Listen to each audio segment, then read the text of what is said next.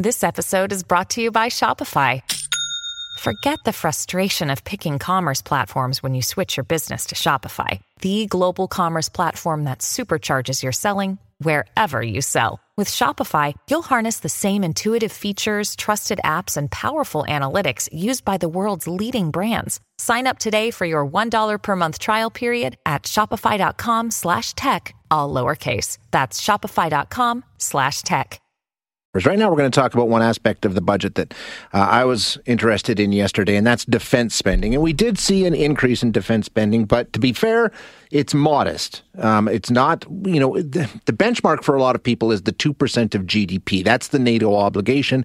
Canada currently, I think, is about 1.3, 1.35, somewhere in that neighborhood. And based on what we saw in the budget yesterday, that will go up to 1.5 in five years. So we're still not getting to the 2% mark. And then I have some questions about what we did announce we're spending money on. So to walk through it, we have Dr. Craig Stone joining us. He's an emeritus associate professor of defense studies, Department of Defense Studies at the Canadian Forces College. Uh, Dr. Stone, thanks so much for your time. I appreciate you joining us today.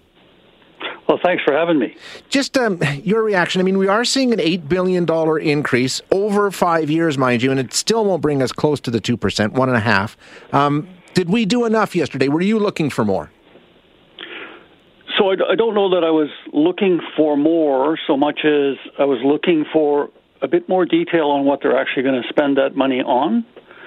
Uh, when you look at the actual budget uh, data, it's it's got the 7.2 billion uh, in their sort of column on reinforcing national defense uh, for DND proper, mm-hmm. it's got 6.1 billion plus another 1.4 billion uh, later, uh, but not a lot of detail on what they're going to spend that money on. And in fact, the government probably has spent more money on defense in the previous two years in terms of over and above what was announced in the defense policy than is actually in this budget, despite this notion that everyone has that because of the changing security environment with Russia invading Ukraine, et cetera, that there should have been more.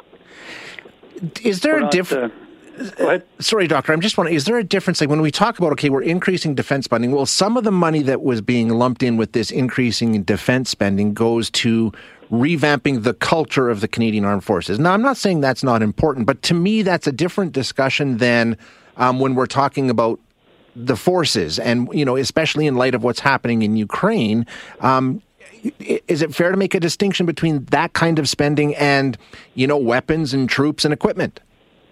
So it is, and when you look at the the budget detail, there is money uh, as part of that eight billion dollar number that the government's uh, putting out there uh, for changing the culture, there's actually a, a, section in the budget that talks about supporting Ukraine uh, in terms of what they're going to do. So some of that is uh, supporting the mission we already have there, but some of that is essentially just going to be uh, flow through money of uh, $500 million for us to go out and buy equipment that we're then going to send to the Ukraine. So yes, it's going to be money that's going to defense, but it's actually not going to add to the Canadian capability because it's just uh, going to support the Ukraine. And that's kind of laid out in the budget document, but you you kind of need to have an idea of how the government presents this in the documents and know what it means because you, you actually have to have some clarity and be able to talk to someone to understand what all this really means. Yeah, and I think the, the key word there is capability. I think that's the word I was struggling to try and find, and I'm glad you did because that's what it's about: is increasing the capability of the Canadian forces. To me, anyway. Um, and do you think, like, what would you have liked to have seen yesterday in that regard? So I would have liked to have seen a bit of clarity on some things that they've been talking about uh, they talked about it in the last budget. So when you think about, so what is what is it that Canada is going to spend for NORAD renewal and replacing the North Warning System? Yeah. So they introduced that issue last year in Budget 2021 with some money to start looking at that issue. Uh, it's been a year. There's been work done, but there's kind of no detail on whether any of this uh, money that's allocated in this year's budget is going to go for that or not. And, you know, the experts that have written about. Does Monday at the office feel like a storm? not with Microsoft Copilot. That feeling when Copilot gets everyone up to speed instantly? It's sunny again. When Copilot simplifies complex data so your teams can act, that sun's shining on a beach. And when Copilot uncovers hidden insights, you're on that beach with your people and you find buried treasure. That's Microsoft Copilot. Learn more at Microsoft.com/slash AI for all. This episode is brought to you by Kia's first three row, all electric SUV, the Kia EV9, with available all wheel drive and seating for up to seven adults. With 0 to 60 speed that thrills you one minute and available lounge seats that unwind you the next. Visit kia.com slash EV9 to learn more. Ask your Kia dealer for availability. No system, no matter how advanced, can compensate for all driver error and or driving conditions. Always drive safely. This issue of North Warning System replacement, you know, put out the number of $11 billion and Canada's share of that. If we follow the 60 40 split of the previous sharing arrangement, would be $4.5 billion. Now, there's no there's no more uh, accuracy to that, than that's kind of what the experts are looking at for what it was going to cost. There's been no agreement on what it's going to cost yet, and there's been no agreement with the U.S. that they're actually going to pay 60% of it, because that's what's up for negotiation. Okay, gotcha. But it's that, that kind of detail that talks about specifically what are they going to spend money on, as opposed to uh, we're just adding money to to be looked at.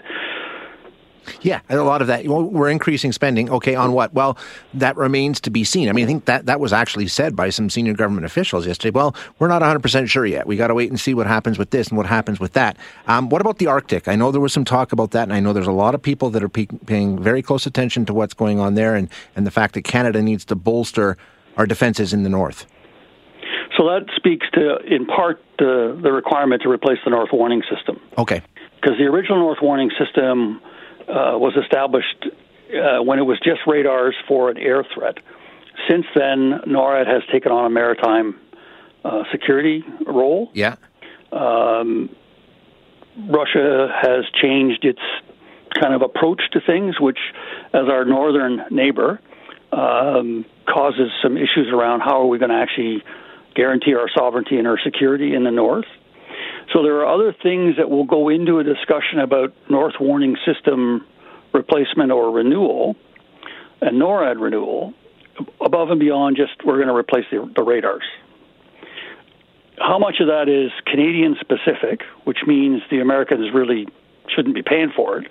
So, for example, if we want to have a deep water port that's operable 12 months a year in the north, um, to have Canadian Forces ships and Coast Guard ships up there, what does that mean? What's that going to cost? Yeah. Those are the types of things that when you look at the North and security, and that is not even adding issues around climate and the environment, which have to be dealt with, and issues around Indigenous relations. Fair enough. Okay. Um, uh, last question for you here. What about cybersecurity? And that was a big mention, and, and there's new cyber forces being involved. Um, how important is that to our national defense? So it's important. In the budget, that money that's identified for cybersecurity is, is actually going to the Communications Security Establishment, which is actually not part of the Department of National Defense. Oh, okay. They the they report to the minister so in the government's accounting structure, uh, they report to the minister, and their spending is in the public accounts under national defense, but they aren't part of national defense. So that money, although it's going to defense. security, it's not going to the Department of National Defense. Interesting, interesting. So that's a little okay. Which, which is not to say that at the end of the day, when they decide how they're going to do this, CSE is not the only department in government that has concerns about cybersecurity, but they're probably the lead agency for it. Gotcha. Gotcha. Makes sense. Uh, Doc, thanks so much for your time. I appreciate you joining us today. Okay, thanks very much. You bet. That's Dr. Craig Stone, who is an Emeritus Associate Professor of Defense Studies, Department of Defense Studies at Canadian Forces College. So I think that, I mean, the headline when it comes to defense is, and I think, you know, the goal of that 2% of GDP spending on defense um, to meet your NATO obligations. We were at 1.34%, and at the end of five years, with this new $8 billion in spending, we'll be all the way up to 1.5%. So we're still we're still not at that 2% benchmark. And if you take a look at it, we've talked to a lot of people on the air over the past weeks and months, uh, ever since this situation developed in Ukraine, about Canada's defense capabilities. And they said, you know what? Even if we just went to that 2%, we would still be way behind. We have a lot of catch up to do because we've fallen very far behind in terms of our defense spending. If we're if we're at 1.34 with increased spending since 2017, um, where were we before? And how long have we sort of not been spending the amount of money that would have kept us where we wanted to be or needed to be to be part of NATO and a functioning member. So there's not only meeting the 2% now, it's catching up for all the years that we didn't. So we're still well, well short of that.